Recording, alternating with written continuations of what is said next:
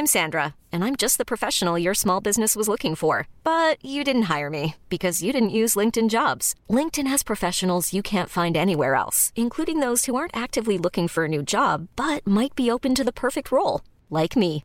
In a given month, over 70% of LinkedIn users don't visit other leading job sites. So if you're not looking on LinkedIn, you'll miss out on great candidates like Sandra. Start hiring professionals like a professional. Post your free job on linkedin.com/achieve today. Many of us have those stubborn pounds that seem impossible to lose, no matter how good we eat or how hard we work out. My solution is PlushCare. PlushCare is a leading telehealth provider with doctors who are there for you day and night to partner with you in your weight loss journey. They can prescribe FDA-approved weight loss medications like Wegovy and Zepbound for those who qualify. Plus, they accept most insurance plans. To get started, visit plushcare.com slash weight loss. That's plushcare.com slash weight loss.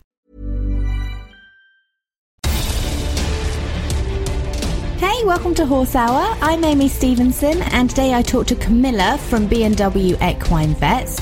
Have you heard the word being bantered around embryo transfer?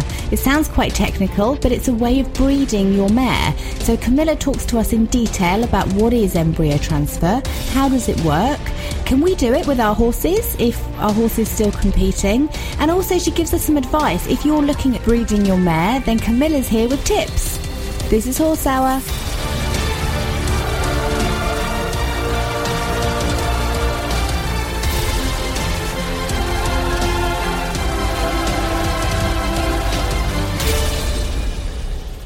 Welcome to Horse Hour. I'd like to introduce you to Camilla Scott. Already, I'm a little bit nervous because she's clearly very, very intelligent. One, she's a vet, and two, she specialises in equine reproduction, which is fascinating. When we think about where the horses come from and how they mate, is what I like to call it. Is that how you call it, Camilla? Is it mating? Yeah, or breeding. Yeah. Breeding. That's the more technical term, isn't it?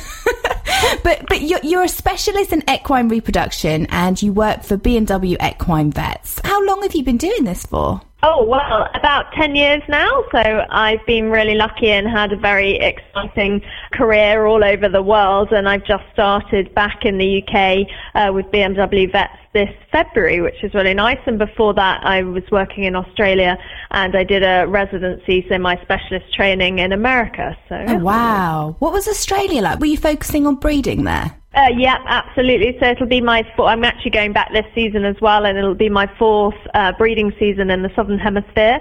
And uh, yeah, just purely reproduction while I'm over there, and a mix of thoroughbred horses, which are bred all by natural cover, and then artificial insemination and some embryo transfer as well. So real mix. So when you go to vet school, it's like years of experience, isn't it, and years of learning. What made you decide that you wanted to focus on the breeding side? Well, I just think it's absolutely fascinating. There's nothing more exciting than making babies, is there? Which is, br- it's brilliant. And I was really lucky uh, throughout vet school. I had some brilliant mentors, and I was just really interested in the topic and wanted to learn more. It is a fascinating thing. It's also there are quite a few technical new things. Well, they're new to us. We, you know, we've just heard about them, but I'm sure they've been around for a lot longer and tried and tested, like embryo transfer. So I only heard about embryo transfer this year, and I'm sorry if I'm out of touch with things. No, not not at all. It is a really exciting field, and we have a lot what we call of the assisted reproductive techniques are becoming more and more popular and more and more available as the you know technology is advancing. We're getting much better at doing it, and like you say, the awareness. So people are you know beginning to learn what we can do, which is great. So what is embryo transfer? So embryo transfer is the process by which we non-surgically flush an embryo from a pregnant mare around seven or eight days post-ovulation. So she's bred either by natural cover or we inseminate her with fresh chilled or frozen semen and then we document her ovulation and then between seven and eight days after ovulation we place a catheter through her cervix into her uterus and we use a specialist embryo flush um, filter and flush the fluid out of her uterus and into a nice filter where we catch the embryo and then we assess it under a microscope and we wash it and then we transfer it back into a recipient mare who then carries the pregnancy to term. That's amazing. So it's like a surrogate mother. Absolutely, yeah, really similar. So it's great for mares. We do it for all sorts of reasons. One of the big reasons is competition mares. So you mm. can be having pregnancies and foals born from mares while they're still competing because it doesn't affect their competition at all. We can do it from mares that are maybe, for whatever reason, aren't able to carry their own foals to term, whether that's because they have reproductive issues or a hostile uterine environment where they won't be able to carry their own foal or for other reasons, I mean, if they have issues with lamenesses or, you know, health or other problems that they might not be able to carry. And then in certain, you know, really popular mares, we can produce more than one foal a season, oh, which oh, wow. is really exciting. From different mums, I guess? From the same donor, but into different recipients, yeah. Yeah. Could you do it for me? That would be really handy. If I could have my. I'm only not getting pregnant because I don't want to not ride for nine months. yeah, that would be good, wouldn't it? Would it? help me out a lot. Now, I take it this doesn't hurt the horses, does it? No, absolutely. It's all very routine procedure, and like I said, it's all non-surgically. When they first did the procedures, you know, very early days, then they were doing surgical flushes and transfers. But now, um, you know, the technology's moved on, and it, you know, no, very routine. The mares just stand quietly in the stocks throughout the procedure, and yeah, there's absolutely no concern there at all. So I guess this kind of thing would also be good for a mare that maybe can't have can't have foals. I'm just thinking a friend of mine's just been told that her mare can't have any babies at all. Inside's okay, like the the ovaries are okay. Yeah. But she can't actually carry. I don't I don't know the ins and outs, the reasons why, but she's yeah, not going to be able to hold a hold yeah. a pregnancy. Yeah, that's a, a, a really common situation. They obviously need to be able to maintain the pregnancy for the first seven or eight days of their gestation, so they need to be able to ovulate normally. So like you say, if the ovaries are okay, they're producing good quality eggs and we're able to inseminate them, fertilization which occurs up in the oviduct. If the oviducts and the ovaries are functioning normally, then the embryo will drop into the uterus around day six after post-ovulation. Mm. And so as long as she can maintain that pregnancy until day seven or eight, so only within the uterine lumen for a couple of days, then absolutely that's a really good candidate. And these mares that either have an issue potentially with their cervix or with the uterus itself, and certainly some older mares who've got scar tissues or chronic infections or issues like that, like you say, that aren't physically able to carry the foal to term themselves. Embryo transfer is a way to preserve the genetics of these horses that otherwise, you know, wouldn't be able to have a foal. So just going back then, so once you've it's it's very very complicated for somebody that doesn't really understand. I, I just know that it's very clever. Um, normally, when we're looking at breeding, we take a mare up, we pick a stallion out of a catalogue book and say, right, he's the one. And yep. we take our mare up, and the, the the stallion then covers the mare. What happens? Yeah, it depends on the breed. So, um, like I said previously, with thoroughbred um, mares, they can only thoroughbred foals can only be registered to race with Weatherbys if they're covered by natural cover. So you take the mare to the stallion and the mare mounts, the stallion mounts the mare and it's what we call natural cover. Mm. Otherwise, with a lot of the work that we do with artificial insemination, we actually collect the semen from the stallion and then either ship it out to mares in different places or we can transfer, uh, inseminate the mare directly with just fresh semen, or we can actually cryopreserve semen, which is another really fascinating topic where we can actually preserve genetics for stallions, you know, after, you know, long after they're castrated, or potentially, you know, I've bred a mare who is pregnant today who the stallion's actually not alive anymore, mm. and that's mm. something else, another topic that's really fascinating. So depending, there's lots of different ways we can actually inseminate um, the mare, and then, yeah, like I say, so fertilization will occur in the oviduct, so we'll breed her, and then she'll ovulate, release the egg, and the egg will be fertilized by the sperm, whether that's from natural cover or from artificial insemination. So is there a chance then that the egg won't be fertilized? There's uh, lots of reasons, and similar to humans, you know, they have to have a viable egg, so she has to ovulate a, a good quality egg, and the semen has to be, you know, alive, motile, and for, you know, needs to be able to fertilize the egg. And we do have certain stallions that have infertility issues, the same as in, you know, humans who might have lower numbers of normal motile sperm. So there is, you know, a potential. Nothing, biology isn't 100%, unfortunately, mm. else I'd be out of a job. uh, but, but yeah. It's really interesting. I think I wish that almost I'd known about this before because we're a lot of us are afraid to ride stallions, you know, because they're a little bit more yeah. hot-headed or they can be seen to be more hot-headed. So we get them gelded. I'd love to have had uh, have had my horse done, you know, and had a bit of his semen and frozen it for a while, had him gelded, be able to ride, and then I could still have his foals. Well, not me, yeah, but no. you know, yeah. we, we, could still yeah. have his foals, which would be lovely. Yeah, no, and that's a really good thing. And, and it's similar with the embryo transfer in a way. We have a lot of these competition mares who have a really long competing career and they can't have a foal during that period. So when they come to retire and when we start breeding them then, you know, at an older age, then it's a lot harder to get them in foal. And really, they're the perfect candidates on the mare side of things that we can actually be flushing those mares while they're competing we don't have to wait until they've retired, at which stage they're not going to be as reproductively active. So that's a huge thing for embryo transfer. But like you say, also for the stallion side of it, it's great because you know it's you ha- you can cryopreserve that semen and you it lasts forever, and you've got it, you know, if you ever need it. Mm.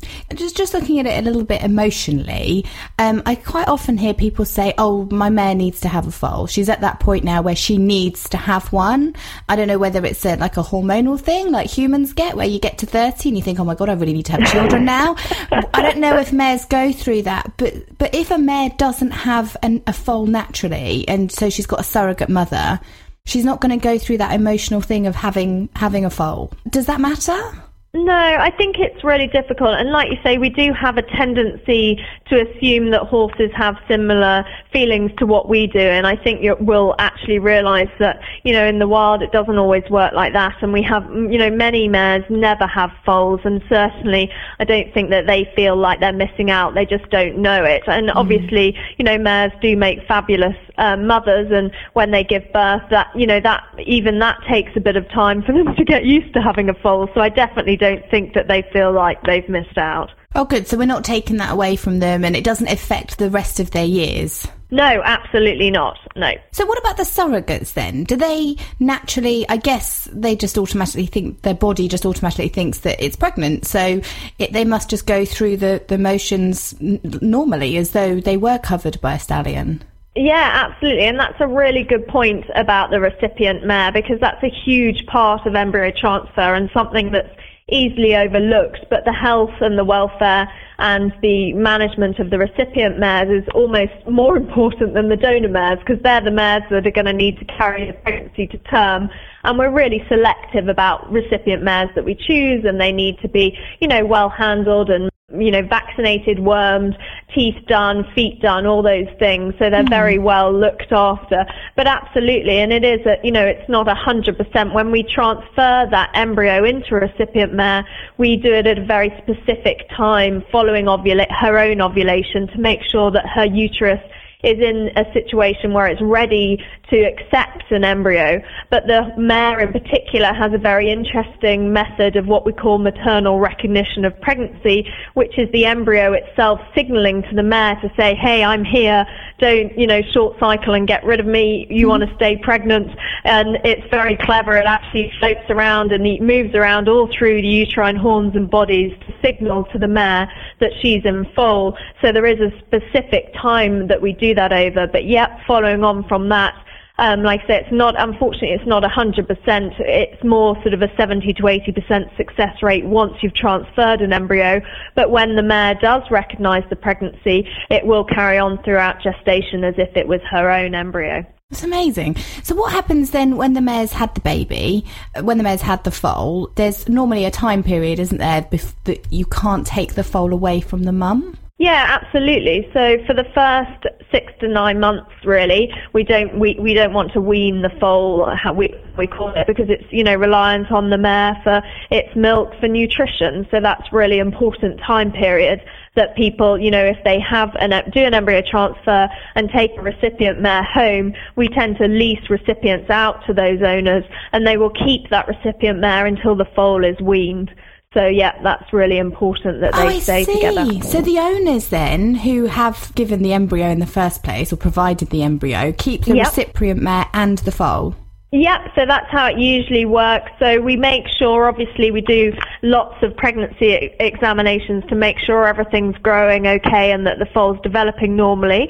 And certainly from about sort of from a heartbeat scan, which we usually do around 28 days, and then we'll do uh, later scans as well. But once we're happy the recipient mare has kept the pregnancy, then usually how it works is the owner will take the recipient mare who's pregnant with their donor's embryo will take the, those home and then either you know fold them at home or send them to stud to foal and then they'll keep the recipient and the embryo transfer foal until it's weaned. Yeah. And then the recipient mare will typically come back to the recipient herd um, ready for its next embryo. So that's their job then, is to produce foals. yeah absolutely. And they're very good at it. How many foals can they produce in their lifetime before it becomes too much for them? Again, they're incredibly resilient, and actually, with brood mares, they do better often the more foals that they can have, and it depend. It totally depends on what stage they start being pregnant, but they will happily have a foal, you know, every year. That's how nature has designed them, and in the wild, that's what they'd be doing too. Until what age would they do that? Because we, you know, our eggs go down at 35. So how old would a horses before they stop producing Yeah, of course. Uh, with the, it's slightly different for the recipient mares because they obviously need to be particularly reproductively sound. We would typically not use a recipient mare over the age of about sort of 14, 15, but mares that have previously carried their own foals, they've showed that actually that uh, sort of helps the uterus and they are able to have foals, in, uh, you know, to a much older age, so up to sort of 20 and sometimes older. Oh my gosh, really? God, that's really old, isn't it? No, like I say, they're they're amazing creatures. And what, what's the youngest age then? So again, with the embryo flushing, we can actually flush embryos from mares as young as sort of three, so as soon as they're reproductively active.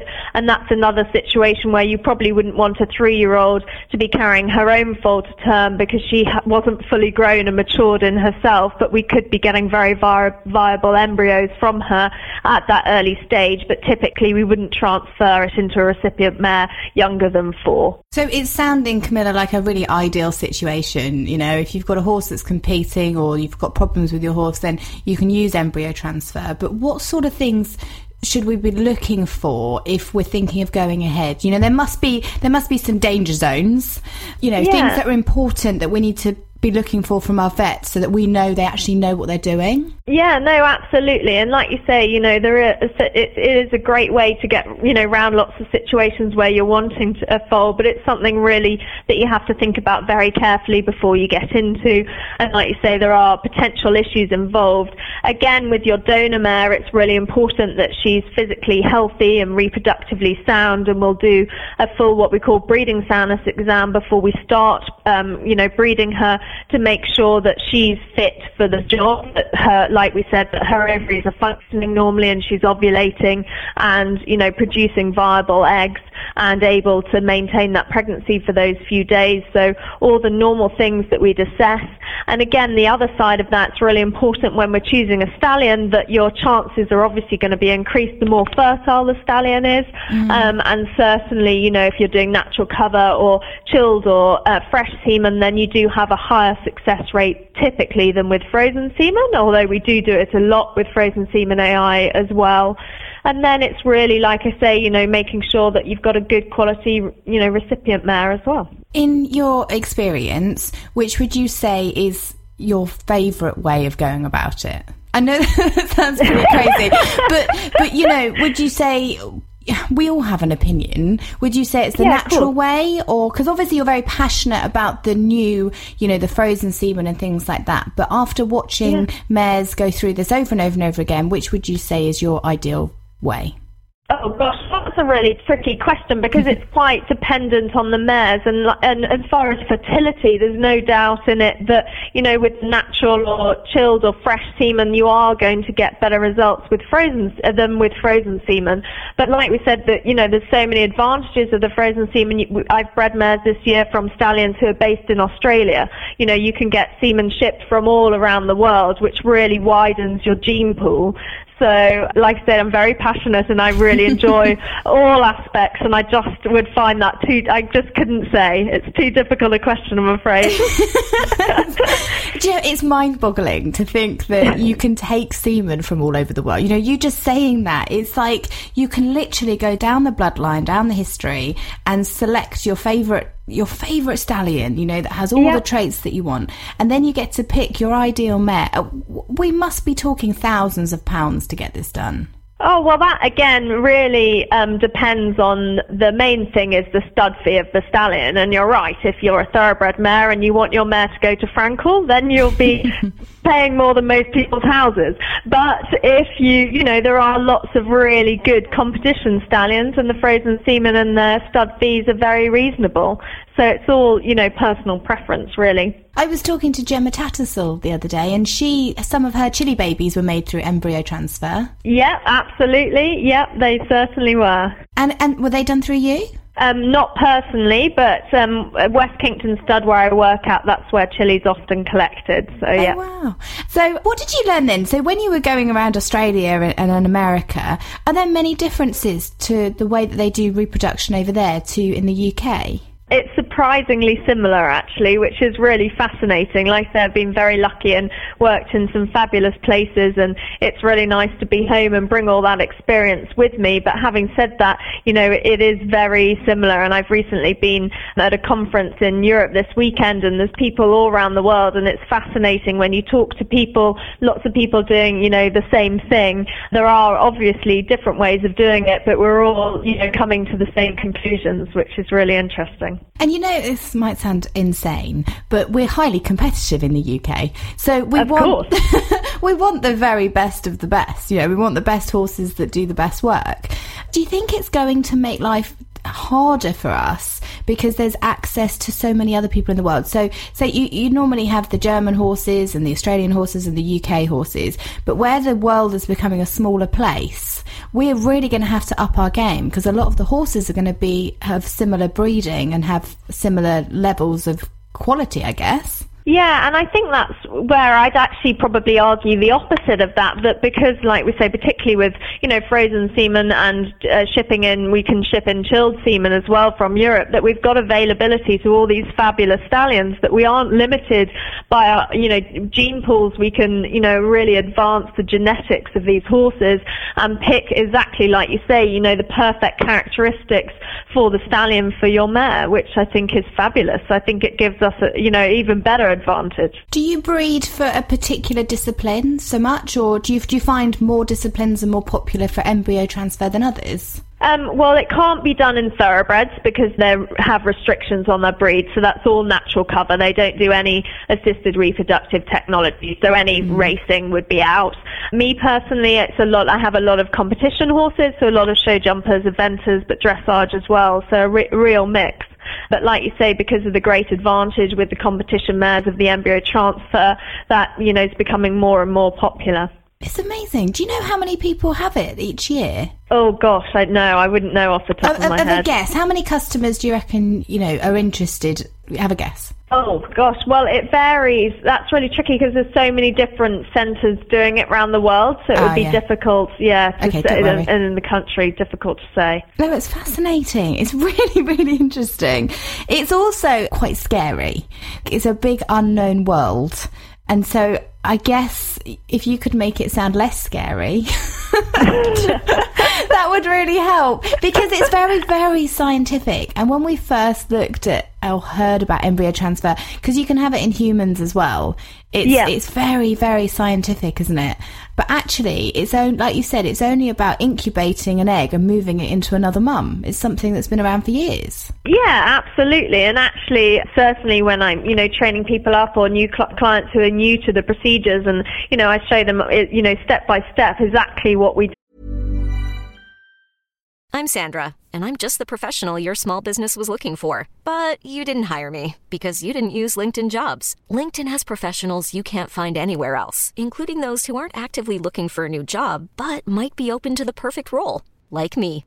In a given month, over 70% of LinkedIn users don't visit other leading job sites. So if you're not looking on LinkedIn, you'll miss out on great candidates like Sandra. Start hiring professionals like a professional. Post your free job on linkedin.com/achieve slash achieve today. Many of us have those stubborn pounds that seem impossible to lose, no matter how good we eat or how hard we work out. My solution is PlushCare.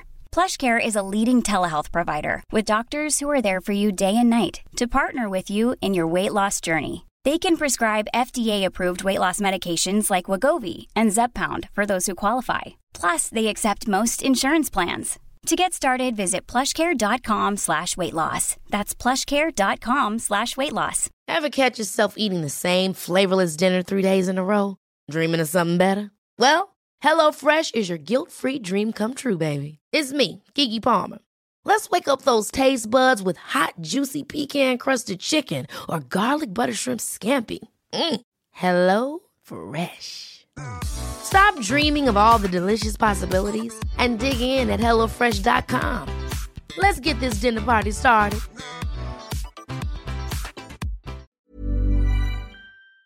Do and they're actually quite surprised how straightforward you know you know there is a lot that goes into it and you have to you know be perfect a lot of perfection and timings are very important but the actual procedure itself we are literally flushing an embryo out of one mare and transferring it into another It's amazing. So the, the overall process then, how long does that take? Well, the um, flush itself, when we're obviously the breeding management is the same as any any mare that you're breeding, and then we wait that seven to eight days before we do the flush. The flush itself, honestly, it probably takes between sort of 15 minutes to half an hour to do it. We then all search the embryo and we wash the embryo um, to make sure that it's all nice and clean and doesn't, you know, not contaminated at all. So that'll take another sort of probably 15 minutes to half an hour in the lab, and then the transfer again, setting all the mares up and everything. It takes another probably, you know, 15 minutes or so. The time that goes into it really is uh, synchronizing your recipient mares so they're at the perfect timing to receive the embryo, and obviously the donor management of the breeding. But the procedure itself isn't that time consuming at all. So how would you go about finding your recipient mare? So that's a really great question, and, and like I sort of said before, that's an area that's so important in embryo transfer, and really good that we manage those appropriately. So there's a very strict timing that works for this. So the mm-hmm. recipient mare needs to have ovulated either the day before your donor mare or up to three days afterwards. So we're very lucky. We have some drugs and hormones that help us with that, so we can actually induce ovulation in our recipient mares. So we'll be scanning them sort of three times a week, so we'll know exactly where they are in their cycle, and then we'll have mares with nice big follicles and edema, so they're in heat, ready to go. And then as soon as we've documented an ovulation on our donor mare, so we'll typically, when she, the donor mare has a follicle of 35 millimeters or more and nice edema suggestive of estrogen influence and her being in heat, we'll give her an ovulation induction agent, which typically induces her to ovulate 36 to 48 hours after that. So we'll do that on day zero. We'll then breed her the next day, and then the following day she'll have ovulated. So when she's ov- the donor mare is ovulated, that's the time that we can give the ovulation induction agent to a recipient mare. So in a similar manner, apart from the fact we obviously don't breed her, and then she'll typically ovulate two days after the donor, so that her uterus will be set up. It's that precise. It is that precise, and that's that's the art of it. It is can be quite tricky lining them all up. Yeah, I bet. um, so how often then does a mare, like in normal field terms in, in the wild, how often does a mare go into heat? So mares are what we call seasonal polyestrous animals. So they cycle in the spring and summer. So in the warmer months when there's increased day length, and they will cycle every roughly every 21 days. So they have a very strict 14 to 15 days when they're not in heat and then they'll come into heat for sort of seven to ten days, and that's a little bit more variable depending on the size of the follicle and the time of year that they come into season. So they'll cycle regularly every 21 days until they get in, in foal, and then, like I said before, the embryo will, you know, tell the mare that she's in foal, this maternal recognition of pregnancy, so that she doesn't come back round into heat. So from kind of April until September, they are yep. in heat every 21 days. Yep. No Absolutely. wonder they're constantly running around the field. I genuinely thought it was like three times a year. no, no, and that is a big thing. That yeah, certainly, um, yeah, every, every twenty-one days you'll know about it. and they're very hormonal. For certain mares, some mares you'll never know they're in season, and others, yeah, like you say, can definitely show. Do their hormones make a difference when it comes to breeding? Oh yeah, absolutely. They're vital, you know, part of it, and that you know the physiology is absolutely fascinating in the mare, and that it changes so rapidly. You know, day to day, these mares, when we're breeding them, we'll be scanning them sometimes on a daily or twice daily basis, and monitoring, you know, their hormone levels. That we can tell, like I said, when they're in out of heat, they're under the influence of progesterone, mm. so they'll have a corpus luteum that secretes the progesterone and keeps them out of heat, and then if they're pregnant, they'll carry on secreting the progesterone. Otherwise, the uterus has a mechanism where it releases a hormone called prostaglandin, which will actually lyse the CL, so break that down so they'll stop secreting progesterone. And when they come back into heat, that's when their estrogen starts to peak. Wow. Because some people, some mare owners, I've heard of them using calming agents to keep their mares calmer.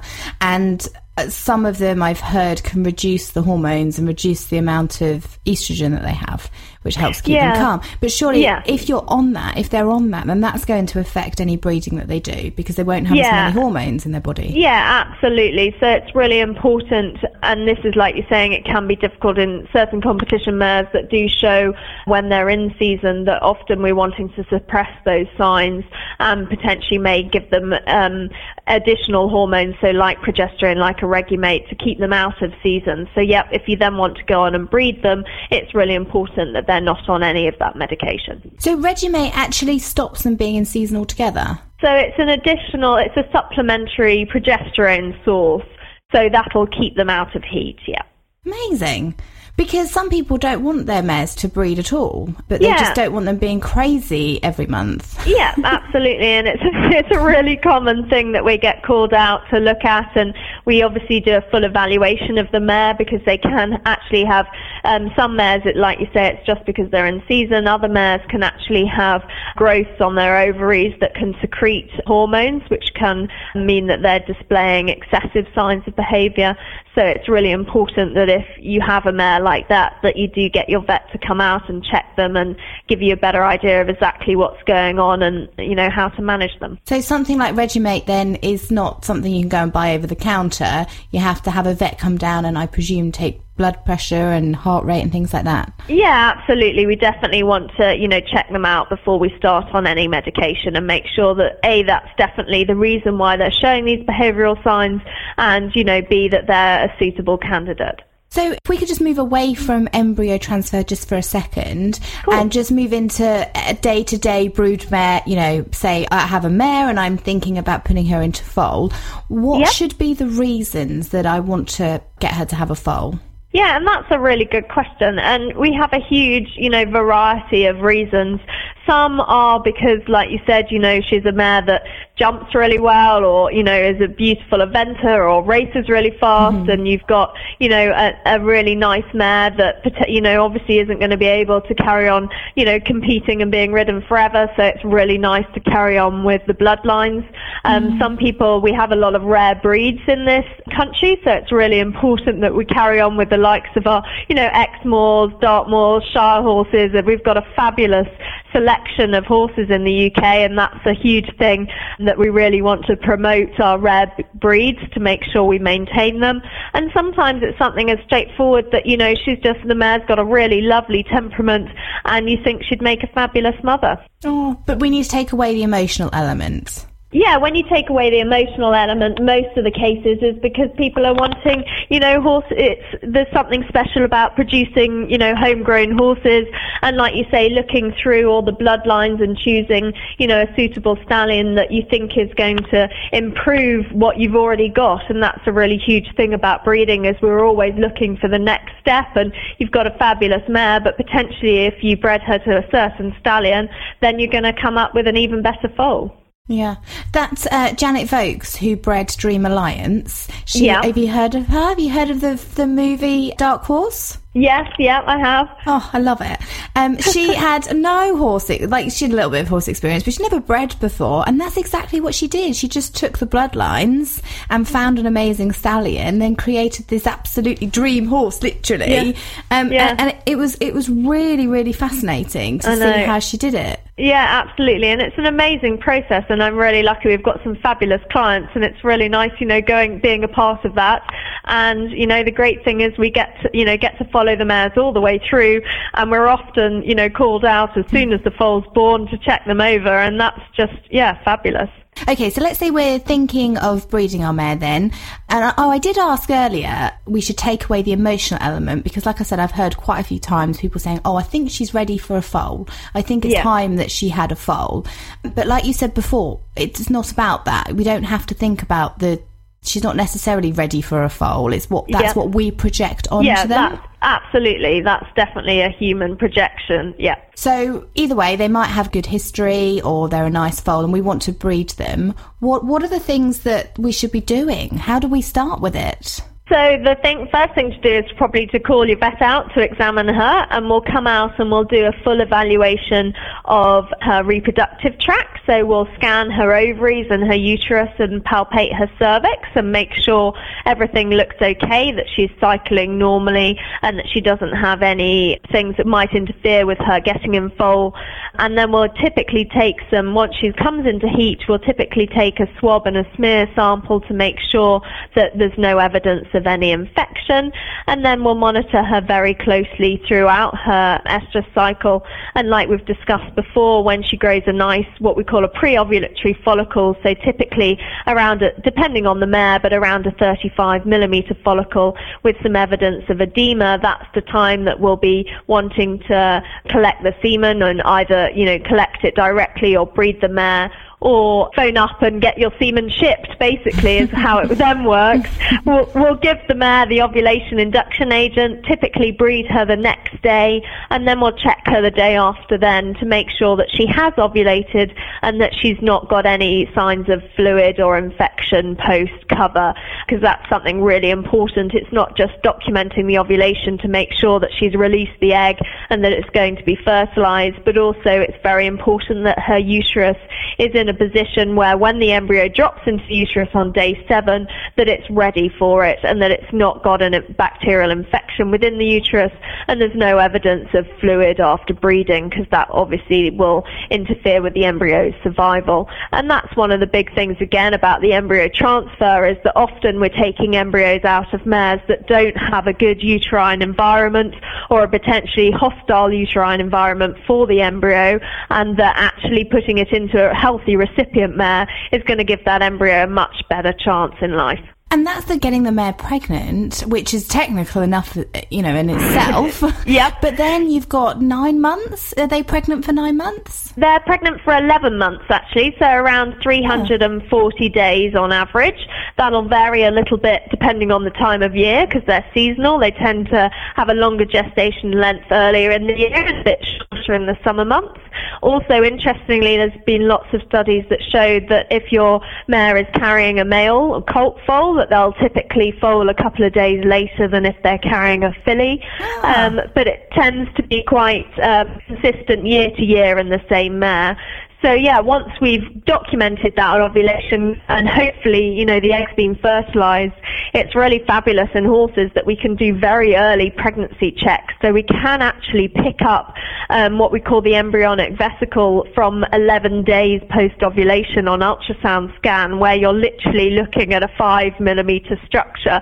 So that's really fabulous that we can, you know, know that's that early whether she's in foal or not. Yeah. Typically, we'll do our first pregnancy check around 14 days post ovulation, where we'll have a nice circular 16 millimeter vesicle, and then we check them typically again around 28 days for what we call the heartbeat scan. So that's the first stage. We'll see the flickering heartbeat on oh. ultrasound, which is very oh, exciting. I bet that's amazing. Yeah, that's really fabulous. And then the next time we look at them typically is around 42 days gestation, and that's when they we call them a fetus. Their organs are beginning to develop, and the umbilical cord has formed, so we can monitor their growth throughout this period.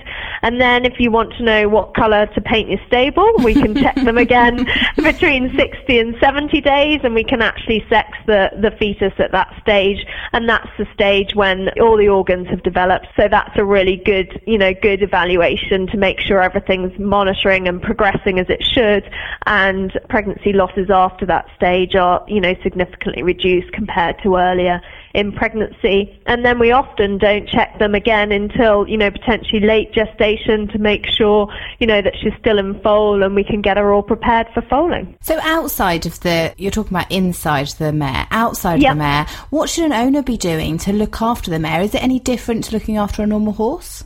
That's a really good good question. So important things early on in gestation, certainly when the embryo is forming and the organs are developing and up until that 60 days, we try not to give them any unnecessary medication. So it's a time when we don't recommend vaccinating and worming or anything that potentially could upset the development of the embryo and the fetus. As far as nutrition wise, the, most of the fetal growth actually doesn't happen until after seven, you know, obviously is, is developing, but the bulk of the growth doesn't actually occur until sort of seven months onwards. So hmm. feed wise, you should feed her completely normally throughout the first, you know, two trimesters, obviously providing good quality hay and nutrients and vitamins and minerals and a healthy balanced diet, but it certainly doesn't need to be increased until later in term. Is it better for a horse to be walking a lot and outside 24 7 or sheltered in, in a stable? Yeah, it depends a little bit on the weather, but you're right. I think exercise is really important to keep them moving because it is sort of a thing, a misdemeanor, uh, similar to humans. You know, you don't want them to gain excessive weight during pregnancy because that's not healthy for them either. So, yeah, I think it's good to keep them in their natural environment, keep them moving and happy in that respect. But I'm guessing you can't ride them because that could ultimately affect the fetus. Yeah, I mean, certainly in, like I say, the, the early stages, any you certainly don't want to stress them out. People do ride them sort of in the second trimester, you know, gentle hacking and things, but more often, yeah, by that stage, once they've become a broodmare, you've taken their shoes off and, you know, mm. they've, they've let them down a bit and they can, you know, go out and do their natural thing. So, okay, this is random, but on the New Forest, they send the stallions out. You've got all the wild horses. They send the stallions out twice a year to cover some of the mares. But I'm interested to know do horses tend to give foals at the same time? Obviously, the stallions, it helps the fact that the stallions go on a particular at the same time, of, uh, goes Yeah. on to the New Forest at the same time. But um, some, most of the foals have been born, but I've noticed there's a couple of, of mares that haven't had their foals yet, and they seem to be a lot later than the others. Yeah, and a lot of that, you're right, it is very dependent on how long the stallion's out for. And obviously, there's only one chance in that 21 day cycle that she's going to get in foal. So some mares will catch on their first time and they'll have, you know, foals typically, you know, three or four weeks earlier than a mare that, you know, if she then had to recycle, wasn't in foal in the first time. And that will depend a lot on the stallion's fertility, but also the mare's fertility. Hmm. So you're right, some mares will take more than one attempt to get in so they will foal later in the season. And I swear that one of them's had twins. What's the likelihood of horses having twins? So unfortunately, that's pretty rare. Um, how the pla- uh, placenta of the foal works is that the foal actually needs to a placentation to cover the whole of the endometrial surface, so throughout the uterus for it to thrive. And unfortunately, if you have two foals, then they get what we call intrauterine growth retardation because they don't have enough supply of nutrient and oxygenation and all everything that they need to grow and develop throughout pregnancy. So whilst it does occur, it is pretty rare and often, sadly, the situation is that either you'll lose one or both of the foals. Oh, so it's unlikely that these, because they're wild, we don't know. So it's unlikely that they're twins. More than likely, they've probably got the same dad and um, a couple of mums in the same herd and just look very similar. And were born at the same time, so they're inseparable. yeah, yeah, yeah potentially, yeah. Oh, I got all excited about that. I was going to go and see if I could buy them at the next sales if they were twins. Oh. well, Camilla, it's been fascinating. Thank you so much. Are there any organisations anywhere we could go, like if we're seriously interested about, you know, looking at making our mare a brood mare or putting them in foal or embryo transfer? Is there anywhere we can get even more information than what you've already kindly given us? Yeah, absolutely. There's lots of places, and we're obviously, you know, very happy to talk to anyone and give them advice if they're wanting to discuss anything further. And like I said, West Kington Stud, uh, where I work, they're you know brilliant there as well, and give you lots of information and help you potentially choose stallions. But yeah, there's lots of information out there, and certainly if anyone wants to get in touch with us about breeding their mares, we'd be more than happy to help them. And so, what is your website address? Mm-hmm. bnwequinevets.co.uk. Yeah. UK, I think. I think so, I'm going to check that now yeah. before we go any further. Um, when I when I asked about, and there is a stud or a repro specific section on that.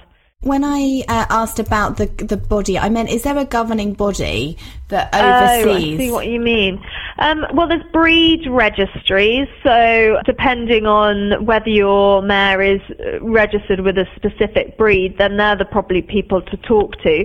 And but certainly someone like the Sports Horse of Great Britain, they do. You know, a lot of our eventers, show jumpers, dressage horses are registered with them, so that's a, a great place to start. I think it's important, you know, especially if you are a novice, you know, at, at breeding, you've never done it before, but you are interested in it, it's important that we get the right education, we go to the right people that are registered, that know what they're talking about, and, and we keep our horses safe, whether we're breeding through embryo transfer or natural form. Yeah, absolutely. That's that's really true. And there is, like you say, well, it's nature does a fabulous job. It's really important that we, you know, uh, make sure, like you say, that we're keeping the mares in, in good health, and there is a lot that goes into it. So it's really important, particularly when you're starting out, you know, to get some guidance. And everyone, you know, is more than happy to help, and we want to do, you know, do a good job. Camilla Scott, thank you so much. I could talk to you for ages.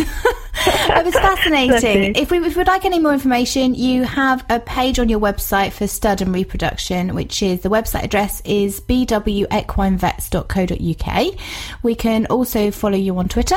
Yep, and we've got a Facebook page as well. So you're on Twitter at bwequinevets and you're on Facebook as well if you just search B&W Equine Vets. It's been a pleasure. Thank you so much. Thank you. Speak to you soon. Bye bye. Thanks so much for listening. I hope you enjoyed this episode. If you've missed previous episodes of Horse Hour, don't worry because you can catch up with all of them on Acast, on iTunes, or on our website if you head to horsehour.org. I had a lovely chat with Gemma Tattersall just after she finished Badminton and just before the announcement of Team Great Britain. So the chat that I had with her was that kind of middle bit in between where she was getting excited and, and she was so thrilled with what happened at Badminton. And then she was excited to find out if she was going to be in the Rio team. Well, we now know she is in the Rio team, and there's another interview with her just after that announcement. You can listen to all these if you scroll through iTunes, scroll through Acast, or head to our website horsehour.org. There's a whole bunch of other episodes too. If you upgrade to Acast Plus and become a subscriber, then you get exclusive episodes. So Matt Waterworth, the bit expert, he came back on and he went into even more detail about different bits for different breeds and also what bits are allowed in different types of competitions. I mean, he bless me really does go into detail. You can also hear an interview with David from Andrews Bowen Equestrian Surfaces, where we learn about different types of equestrian surfaces and why it's so important to make sure the right surface is around for the discipline that you want to do, but also how breeds and different horse breeds are affected by different surfaces. So there's loads out there for you. Just head to Acast, iTunes, horsehour.org, and of course you can contact me on Twitter. I'm at Amy Stevenson1, horse hours at horse hour And uh, we're on Facebook too. I'll speak to you soon. You've been listening to Horse Hour. Join the community on Twitter, Mondays, 8 pm UK time, 3 pm Eastern by using the hashtag Horse Hour. Follow Amy at Amy Stevenson1 and subscribe to us on Acast, iTunes, Stitcher, and Player FM.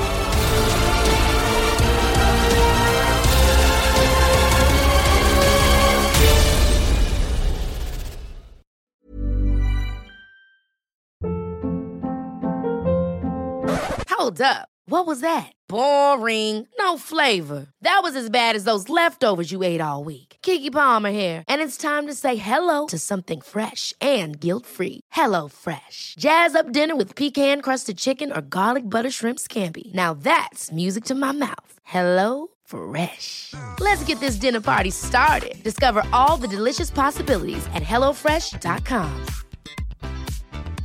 Even when we're on a budget, we still deserve nice things. Quince is a place to scoop up stunning high-end goods for 50 to 80% less than similar brands. They have buttery soft cashmere sweaters starting at $50, luxurious Italian leather bags, and so much more. Plus, Quince only works with factories that use safe, ethical, and responsible manufacturing. Get the high-end goods you'll love without the high price tag with Quince. Go to quince.com/style for free shipping and 365-day returns.